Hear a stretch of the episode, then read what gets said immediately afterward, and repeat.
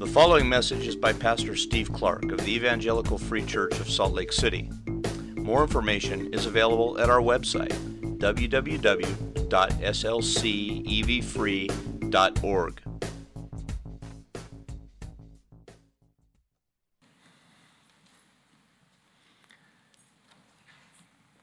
Father, we are grateful for opportunity to gather here and to sing to you and to ask for a miracle in our singing. We ask that you would reveal your glory through the preaching of your word. We're asking for a miracle that you would take ink on a piece of paper, spoken through sound waves from a human being, and that you would show us glory. What a remarkable thing that you would do that. Please do it. Don't just tickle our ears. Don't just inform us with truth, but would you show us glory? Would you show us something of your marvelous self? Cause that to be the case. Let us see. In this case, let us see something that is um, a, a, sweet reality that you have created for us and called us to, to live in and to experience the, the family of God. Help us to see that a little bit today, Lord, and to want it more and to be inclined towards it more and, and really in it to see just great wisdom and kindness from you. Grace to us. So open up this, this written word here and by your Spirit show us Christ and his glory. Thank you, Lord. We trust you'll do that now. Amen. As we've been working our way through the Gospel of Matthew, we've seen frequent mention of the kingdom of God. In fact, a couple weeks ago, I began the sermon by talking about and defining that kingdom again because it is so important. And in the middle of chapter 12, there, Jesus was about to lay out yet more information that the kingdom of God is here, that it is here already in Him, and that He's the one who reigns over it as the kingdom's king.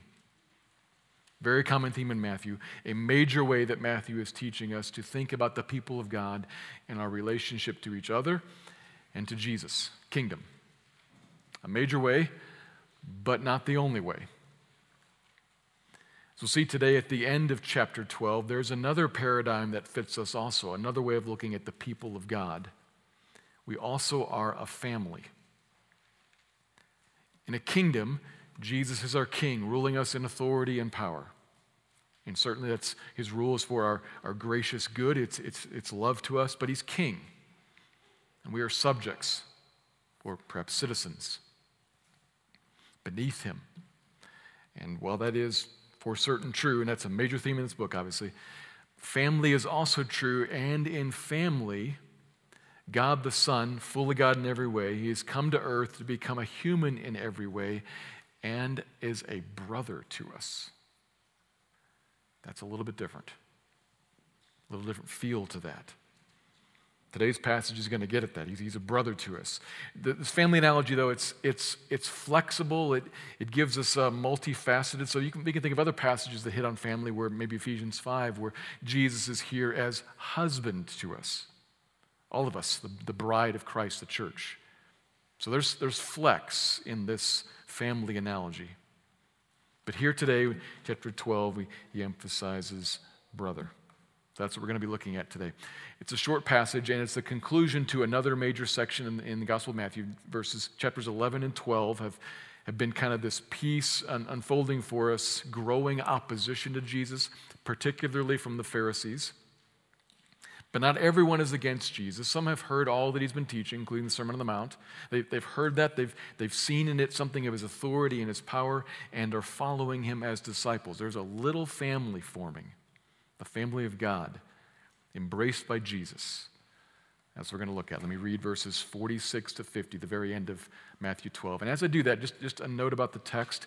My version, my English version, does not have a verse 47 printed in the text.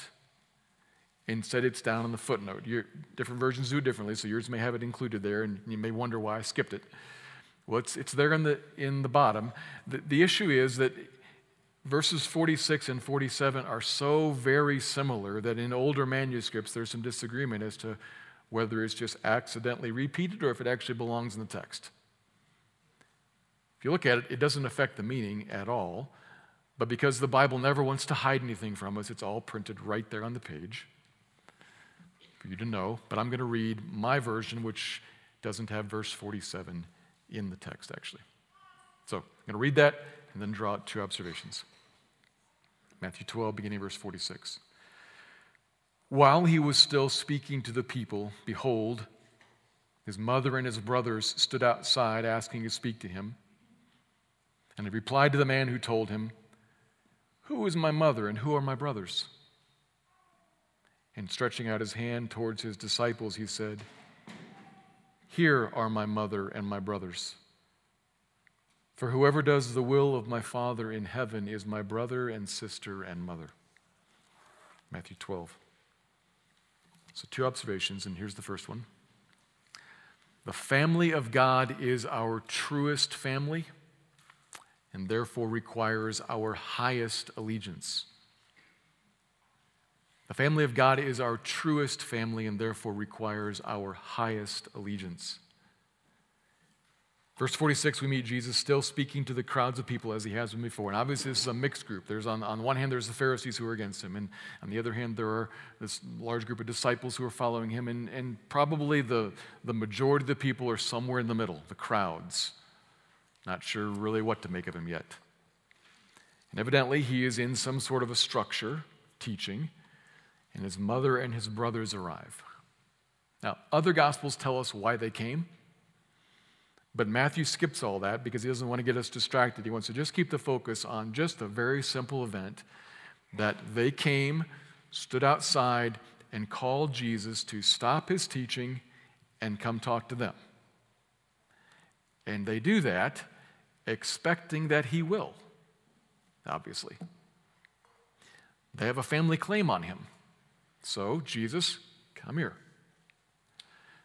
And right there, we have to deal with something. Who are these mother and brothers? Well, his mother, Mary, obviously. But in the second century, a teaching arose that Mary remained a virgin for her entire life. And so, therefore, that was the case, and she had no sexual relations ever. Therefore, she had no other children other than the miraculously conceived Jesus. And when this arose, after that, a, a good number of church fathers taught this, not all, but, but a good number. And the Catholic Church certainly taught it and still does teach it. It's a very important doctrine to them. Maybe you've heard this. And so, as a result, who are these brothers? So, it's been suggested that maybe they are his cousins. But for that to fit with other passages that also talk about him, their mother would have been named Mary also. So, you would have had two sisters, both named Mary. That's a punchline in the old Newhart show my brother Daryl, my other brother Daryl. It's a punchline because it's ridiculous.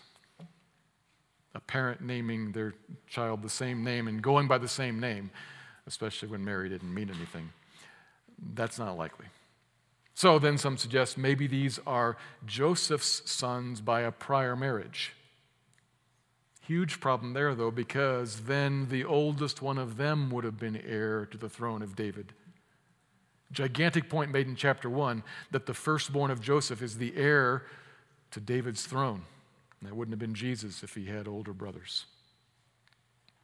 So then, perhaps the term brother here is meaning Christian brother, spiritual brother, and certainly the word is used that way. But that can't be the case here because these brothers are explicitly set in contrast to the spiritual brothers. The whole point of the passage is that these brothers are not disciples, are not spiritual brothers. That's the whole point. That can't be either. A lot more could be said about that, but the truth of the Bible is, in fact, not that hard to understand. As we saw in Matthew chapter 1, where it says, Joseph had no sexual relations with Mary until she had given birth to a son. The natural way to read that is, and then afterwards he did. So she had children Other children afterwards, often listed with her, even named in the very next chapter of Matthew. These are Jesus' younger blood brothers from his mother Mary. Now, why go into all that? Well, for a really simple point.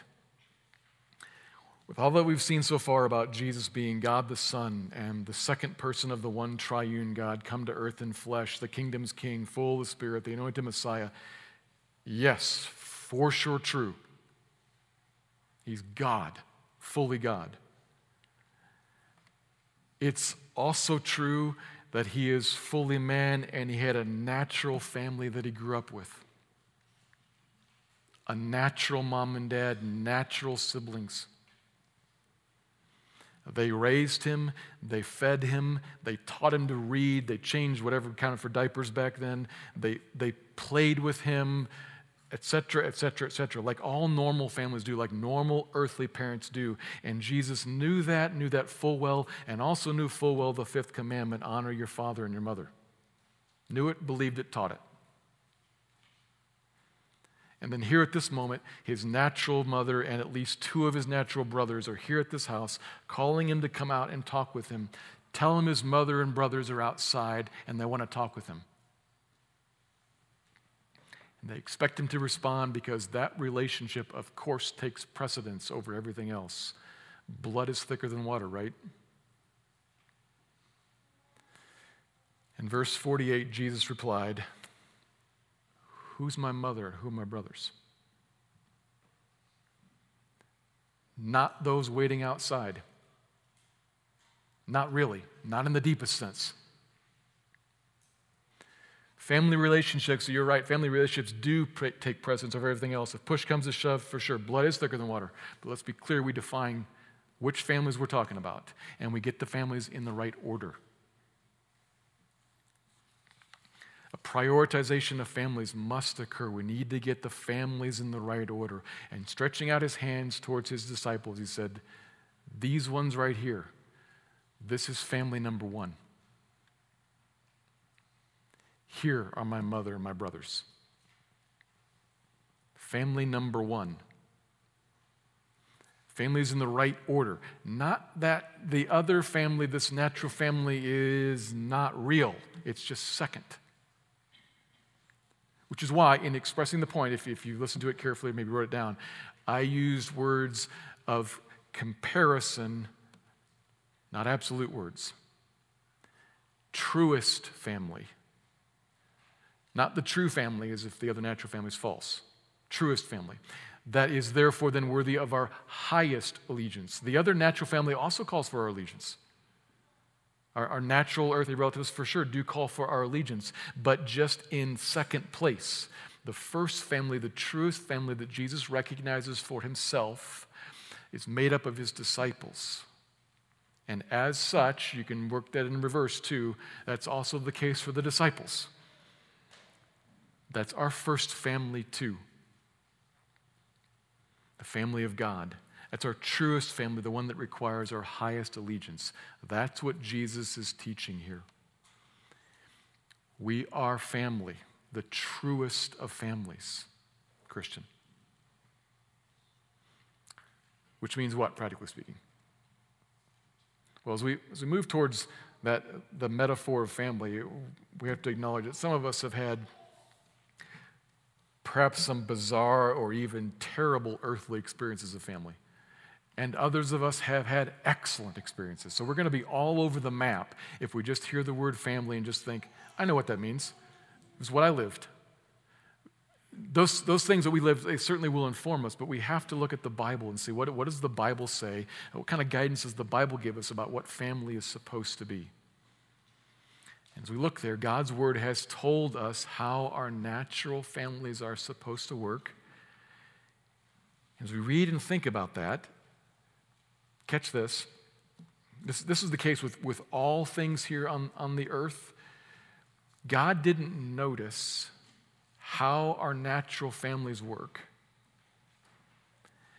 and, and then decide that would be a great way of depicting the people of God. It's always the other way around.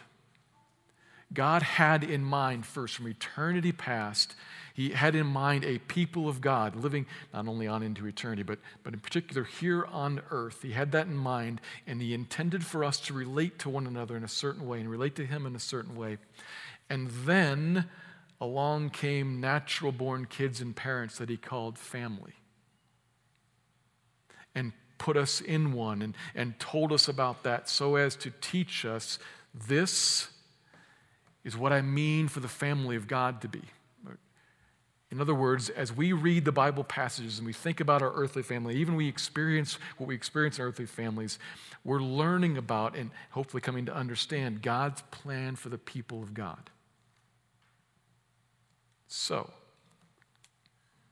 what do we find there? We look at the word. Well, we are a community of brothers and sisters, and the Bible would exhort us in different places. As we live as brothers and sisters, we, we live in purity with one another. We live as equals with one another. Brothers and sisters are allies of, partners with, urging one another to pursue a, another goal, but, but not trying to fight for position, not, not competitive, not, not like a pack of dogs establishing a pecking order. Animals work that way. Humans are, are siblings, equal and, and loving of one another and treating one another purely and exhorting one another to press on towards family values and family goals. Under the authority always of a, of a Father who is good, our Father who is in heaven. So, at the same time, while we are all siblings beneath God, some of us are also spiritual fathers and mothers, older and more mature in the faith. We can see passages about that in the, in the Bible too, right? We, we think about a family, we think about there are mothers and fathers who are, who are more mature, and we are to honor such ones and listen to them, and perhaps even with certain offices given, obey them.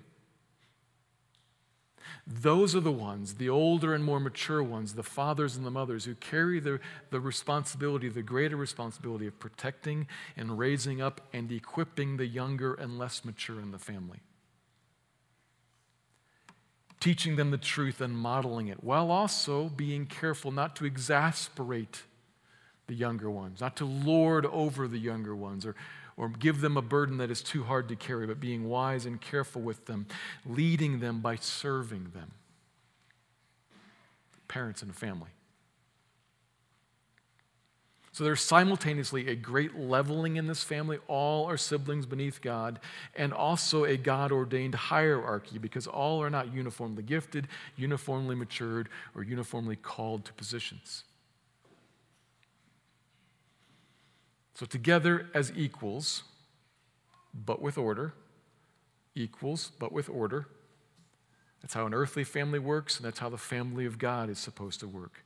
We live then together with order, prioritizing this family. This family. Jesus illustrated it here by, by not stopping his work to go out, set that aside, and go out and deal with his natural family. But of course, that's, that's all that he did. He did that just in that, in that moment as an illustration, and it does make the point. But, but here's the truth, of course. I, I struggled as I was working through this section here, trying to figure out what kind of an illustration can I give? What, what kind of point can I make? And every time I came to something, I thought, yes, on the other hand, in other situations, we could do that. Oh, but on the other hand, in other situations, wisdom is required at every step. We can't always say the prioritization, the, the, the highest allegiance means always and only this. It's a hard attitude. And in wisdom, in every circumstance, we're going to have to be making choices, thinking through and, and carefully saying, what should I do here and now? Jesus made a decision about a particular instance, but that's not always what we should always do in every circumstance. The heart attitude of prioritization is the important point. Family is our priority. This family is our priority for how we use the resources that God has given us our time, our abilities, our money. This family is the priority. It, it, it, its welfare is our greatest concern. This family has first place in our minds and first place in our prayers and our hearts. The values and the core truths that this family holds, those are the highest aspirations that we hold. What does that mean about any particular choice you might make at any given hour? I don't know. Does that obviously and clearly, no brainer, mean that you should be here at family night tonight? Not necessarily. See, this is, this is the difficulty I had with making illustration. We call it family night, and I'm preaching about family. Duh, be here. Maybe. Unless your kid has a birthday party, then maybe it would be appropriate to prioritize in that particular instance your natural family. I, I don't know. I don't know. Maybe you should come and celebrate that, that child's birthday party here with the rest of the church. Maybe you should do that. I don't know. Wisdom is required. But the heart attitude of what's my first priority? What's, What's my greatest longing? It's the aspirations and goals of this place. What are my guiding principles? It's the ones of this place. What's my greatest concern? It's the ones of this place. What's the teaching that I hold to? It's not my family's, my blood, my blood family, my earthly relatives. It's, it's this place's teaching and truth. This is the greatest and highest priority. The goal of it all, the effect of this highest allegiance to this family, to, to this father, and to these siblings is that this family then becomes what a family is supposed to be a home. It becomes a nest, a fortress, a classroom, a welcome center. This group, a unified, safe, supportive community of truth and loving grace, of mercy and justice. A home where we do not need to perform to be accepted. Where you can walk in there and you can be truly human, however you are made, warts and all. And when you do that, you know you will be loved in mercy and welcomed in and also graciously spurred on to Christ likeness. Loved as you are, and loved, so not left as you are. Help to grow up, spurred on towards maturity, towards godliness as we grow in that, as we help one another to experience that, that kind of a place, and then we, we model that to others and show everybody this, this is what family is meant to be. This is what the people of God is meant to be. This is the home that you were looking for. It's a sweet thing. Now, I, I talk about that, and that, that does not mean that automatically everybody in this family will be best friends with everybody else in this family. If you happen to like football and you're going home this afternoon to watch football, there are others in this church who do not like football. And becoming a Christian did not mean that one of you has got to change. That's the way it is. We are who we are. We're, we're, we're made a certain way, we're grown up in a certain way, and, and many, many, many of the ways that we are are amoral. And there's nothing guaranteeing any of that's going to change. That, it's fine that it is that way. That's who we are. It also doesn't mean that, that this ideal family of, of this, this place of unified love and, and, and gracious warmth, this, this home, that it's going to happen easily with no difficulties and no tears and no repentance. We are sinners in a fallen world.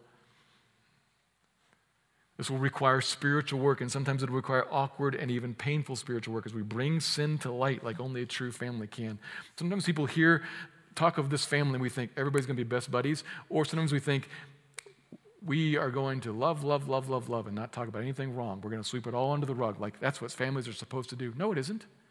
No, it isn't. The Bible would tell us that families are supposed to pursue godliness. So sometimes we, for a time, bear with one another in love, but the goal of that bearing with is godliness, not avoidance. Families are a place where you bring out the truth and in love you hash it out and grow. That will require work and sometimes pain.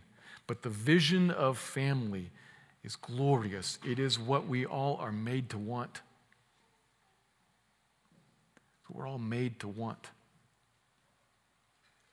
We taste it sometimes in our natural families. We taste it sometimes in, in tight knit communities, maybe at work or in some sort of a life experience.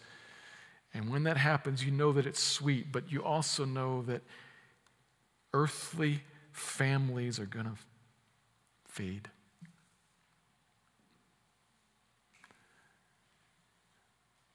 Without the Spirit of God dwelling inside of somebody, you can't ever find a family that is what this family can be. When it's working, it, it's what makes the church, it's what makes Christian community strangely attractive.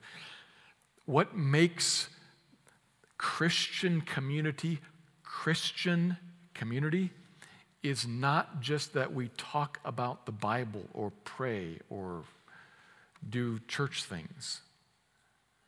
What makes this family a Christian community is that we are this while we talk about everything else.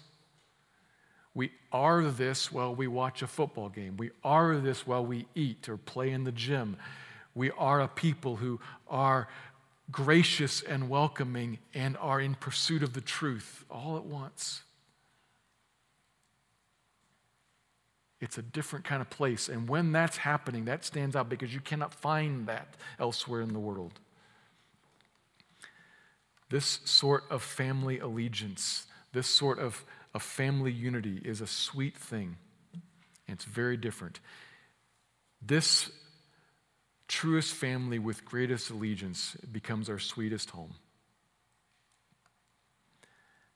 That's what Jesus is getting at when he gestures and says, This is my family. So, what do you think? I suspect, for those of us who are Christians here, I suspect that I haven't really said much that's a lot new. Maybe I said something or another in a little different way, maybe. But I probably didn't say much that was very new. Well, the point of this is not actually just, just to teach us some things so that we know them. It's really to ask you, what, what do you think about your allegiance? What do you think about this collection of people? Do you think of yourself as in a family? What is your posture towards this family? What is your participation in it like? And I, I might have my eye a little bit on, although I hope this doesn't get too specific here, but I might have my eye a little bit on the person who is last in and first out every week and nobody knows your name.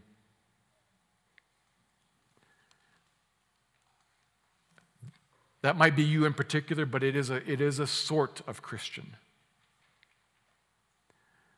Last in, first out, nobody knows your name. And you're fine with that because really what you view the church as is an education center. And you come to learn some things. Today's a little disappointing because you didn't really learn that much. You already knew that about family.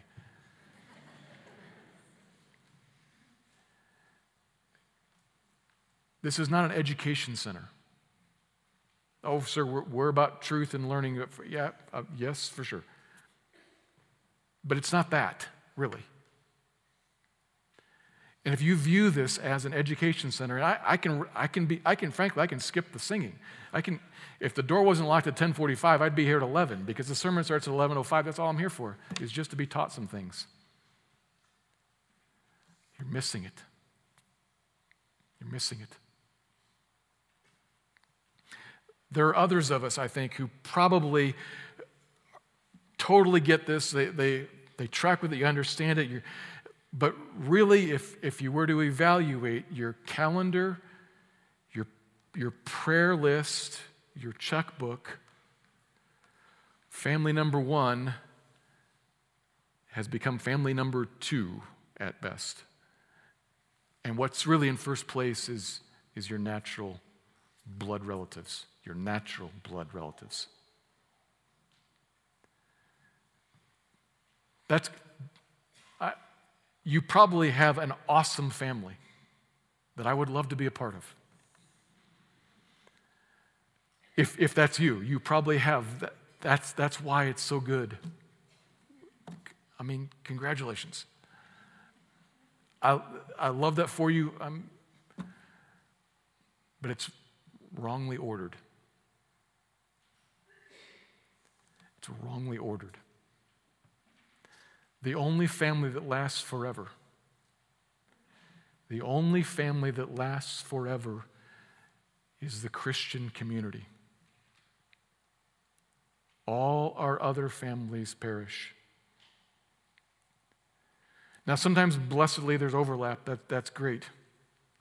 Amen. But check yourself. What, what's your priority? What's your truest family? What's your highest allegiance? I realize that sometimes this can be tough because I, I'm, I'm an introvert.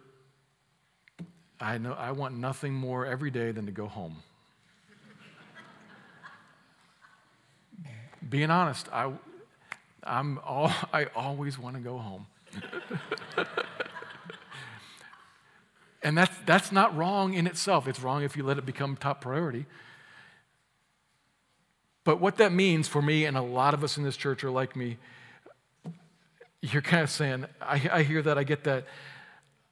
I have lived around the church, though, and I know what the church is. And it is less than what you were talking about. Fair enough. The vision is glorious. The reality might not be at the moment. Any given experience might be less than what it should be. Granted. But this is God's plan. And it was Jesus' priority. So there must be, come on, there must be something here that's right. There must be something here that we should aspire to, that we, that we should be thinking about and, and pursuing, praying for, trusting Him for, seeking Him. God, would you change the way my particular community works? Would you change the way our church works if there's something wrong in it that you notice? Would you change the way that we are not what we should be and grow us up into this and use me as part of that? Not, and bring me back once it's over. Use me as part of it engaged with the family. The family of God is our truest family. It's the only one that lasts, and so it should be our highest allegiance.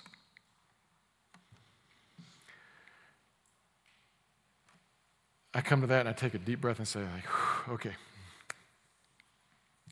That more calls my heart than stimulates my mind. It calls my heart and says, there's a challenge there.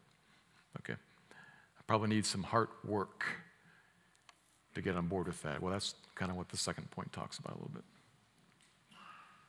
So here's the second observation. Those born into the family will bear the fruit of obedience to the Father. Those born into the family will bear the fruit of obedience to the Father see we get this here. As we saw in verse 49, Jesus motioned towards the disciples, This is my family. And that gesture obviously would have made a point, but it also obviously would have been a little vague because the group of disciples following Jesus at this point, I mean, it's, it's a fairly large group and it changes in size depending on where he is, and people come and people go and people come back. And, and so it would have been very vague and, and it would have been a little more helpful to have something more specific than those people over there. Like what? So he helps us by, in verse 50, putting a little finer point on that, one that is necessary and consistent with so much what we've already seen in his teaching. These ones are my family, for whoever does the will of my Father in heaven is my brother and sister and mother. If that language sounds familiar, it should, because this is at the end of a section, chapters 11 and 12. At the end of the section on the Sermon on the Mount, Jesus said a very similar thing. Not talking about family, but talking about the kingdom then. Not everyone who says to me, Lord, Lord, will enter the kingdom of heaven, but the one who does the will of my Father in heaven. Same point. Different analogy, different metaphor. So, who's my family? Not the one who claims it. Not the, not the one who calls me brother, brother, Lord, Lord. Talk is cheap and actually tells you nothing. If you want to know if a person is in the family, if you want to know if you yourself actually are in the family, don't listen to the talk. Don't look around and say, you know, where do I go on Sunday mornings at church? I'm, i must be a, in the family of God. Not necessarily. Don't look at talk, look at fruit. From verse 33 up above, he talked about how the tree is known by its fruit. What is inside will eventually come out. Not, not when a person is being careful and guarded to, to carefully say or do the right thing, but when you're naturally just letting who you are come out, who you are comes out.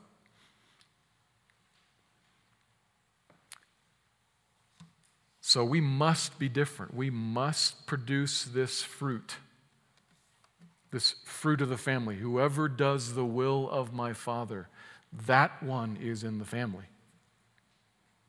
Whoever has apples, that one's an apple tree. We, we must produce this fruit the fruit of the family, the obedience to the Father, conformity to what He's like. And right at this point, this point of we must produce the fruit to be in this family. Right at that point, every other religion in the world and much that calls itself, I put this in quote, Christian, misses something massive. We must produce this fruit to be in the family. And so everybody else says, therefore, let's get really clear about what the fruit is and then do it. We all over here adopt the religion of Nike. Just do it. What is the will of the Father in heaven? Do it. You want to become an apple tree? Staple on some apples. To steal an analogy from Paul David Tripp. No, that's ridiculous. That's not how it works. You identify an apple tree by the apples, but you don't stick apples onto a maple tree and make it an apple tree. Jesus just said, make a tree good and its fruit will be good. You got to change the heart first.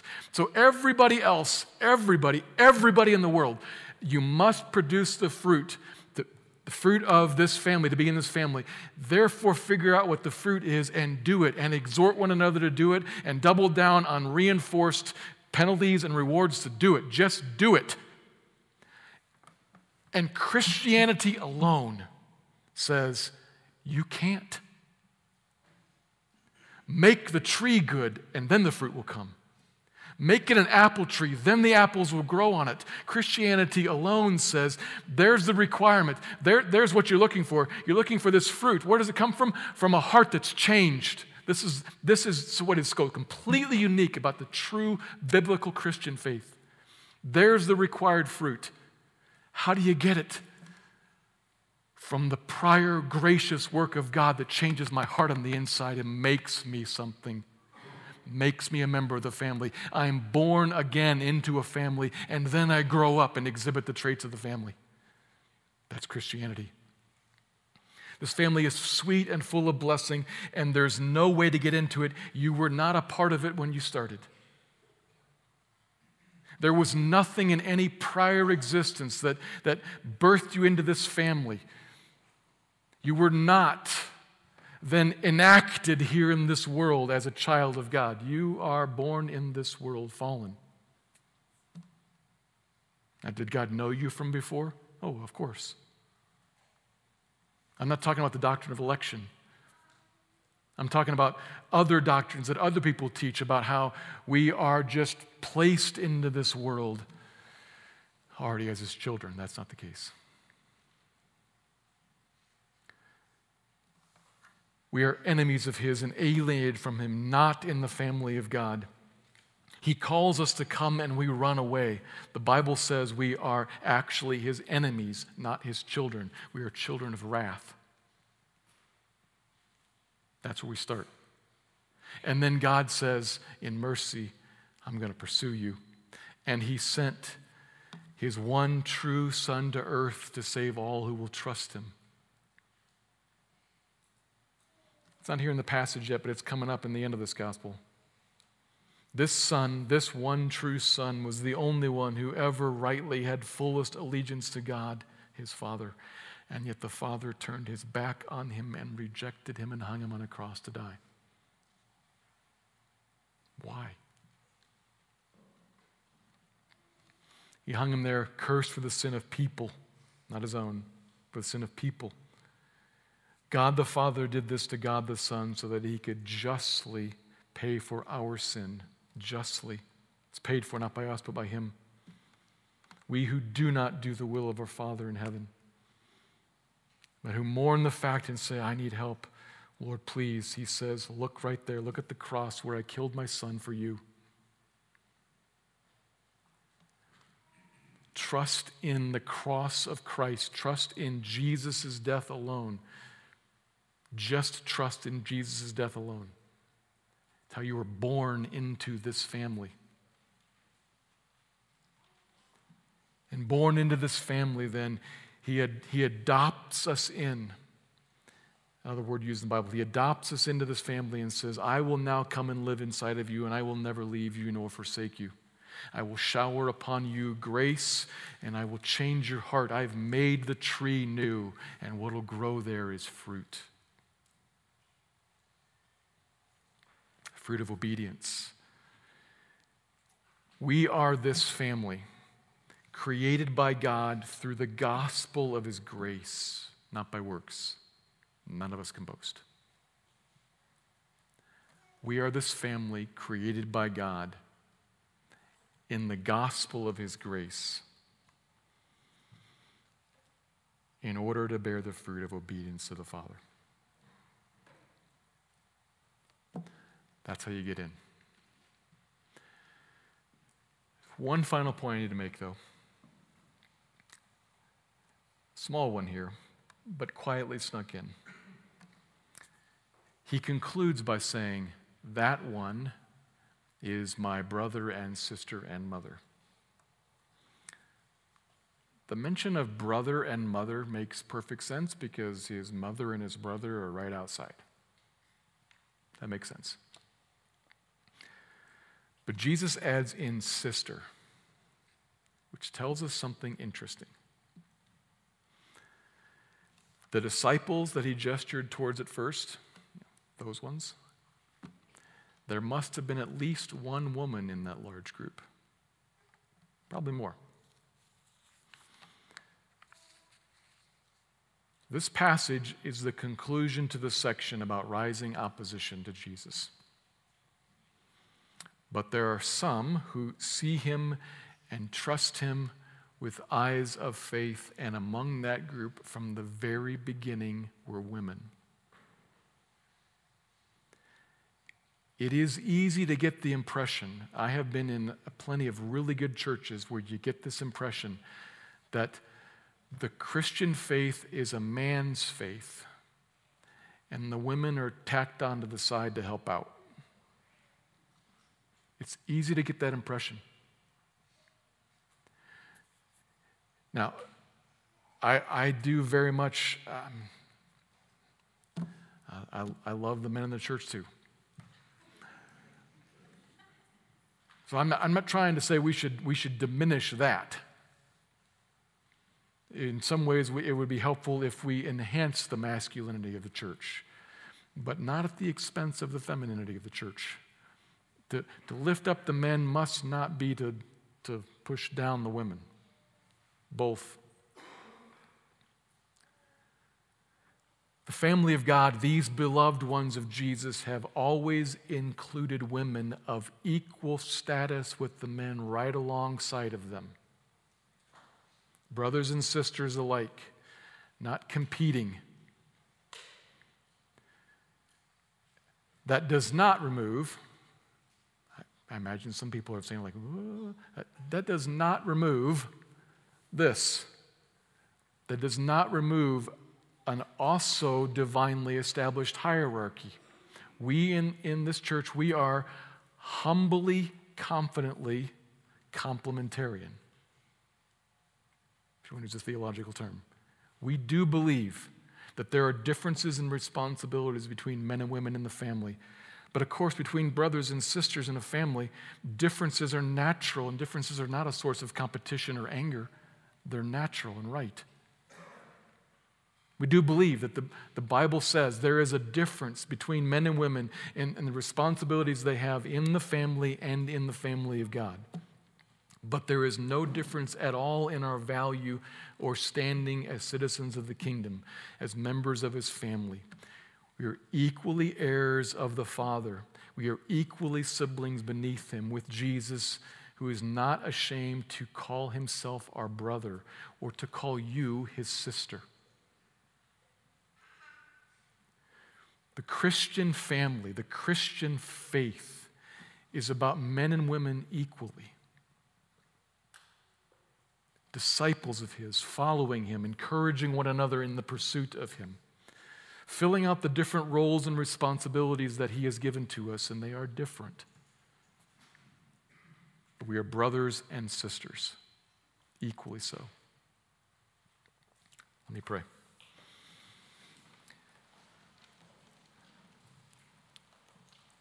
Or would you take what was here today and perhaps there are pieces of information to teach us, and if so, then teach. But I think perhaps more it seems there are pieces of information to be checked against our hearts. And if so, Lord, would, would you check us? Would you examine us? Would you cause us to in ourselves or be, be with one another, would you cause us to think about priorities and what we value? What holds our highest allegiance, how we view each other? Would you please, in this family, set aside any sense of competition or every, any sense of one up, one down, any sense of, of judgmentalism? Will you cause us each in this family also to embrace the different roles that we may have as perhaps some more mature, some less, some newer here, some longer here? Help us to fill out rightly what you have for us in this family. And then together, brothers and sisters, together, Lord, would you call us into the pursuit of you? You've made us new.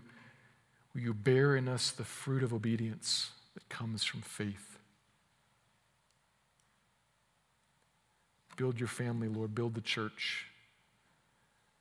Thank you that it is your, your plan. Thank you that you're committed to it. Thank you that you'll carry it on into eternity. And thank you for putting us in it. We love you and trust you. Thank you for listening to this message by Pastor Steve Clark of the Evangelical Free Church of Salt Lake City in Salt Lake City, Utah. Feel free to make copies of this message to give to others, but please do not charge for these copies or alter the content in any way without permission. We invite you to visit our website at www.slcevfree.org or call us directly at area code 801 943 0091. Our mailing address is Evangelical Free Church of Salt Lake City, 6515 South Lion Lane, Salt Lake City, Utah 84121.